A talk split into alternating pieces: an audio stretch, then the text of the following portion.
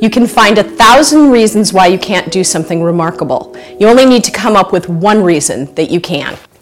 So, in order to make this actionable, here's what I suggest you do.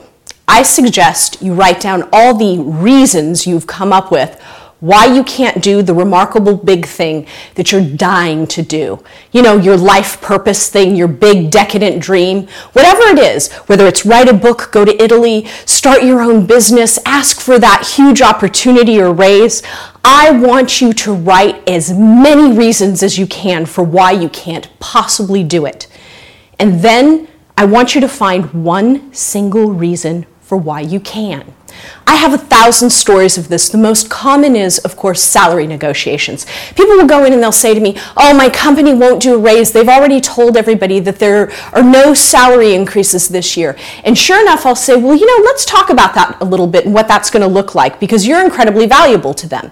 And we start constructing a communication plan, and they go in with a very good case for why it's important for their company to actually give them a salary increase because it's going to be more expensive to lose them and try to replace them.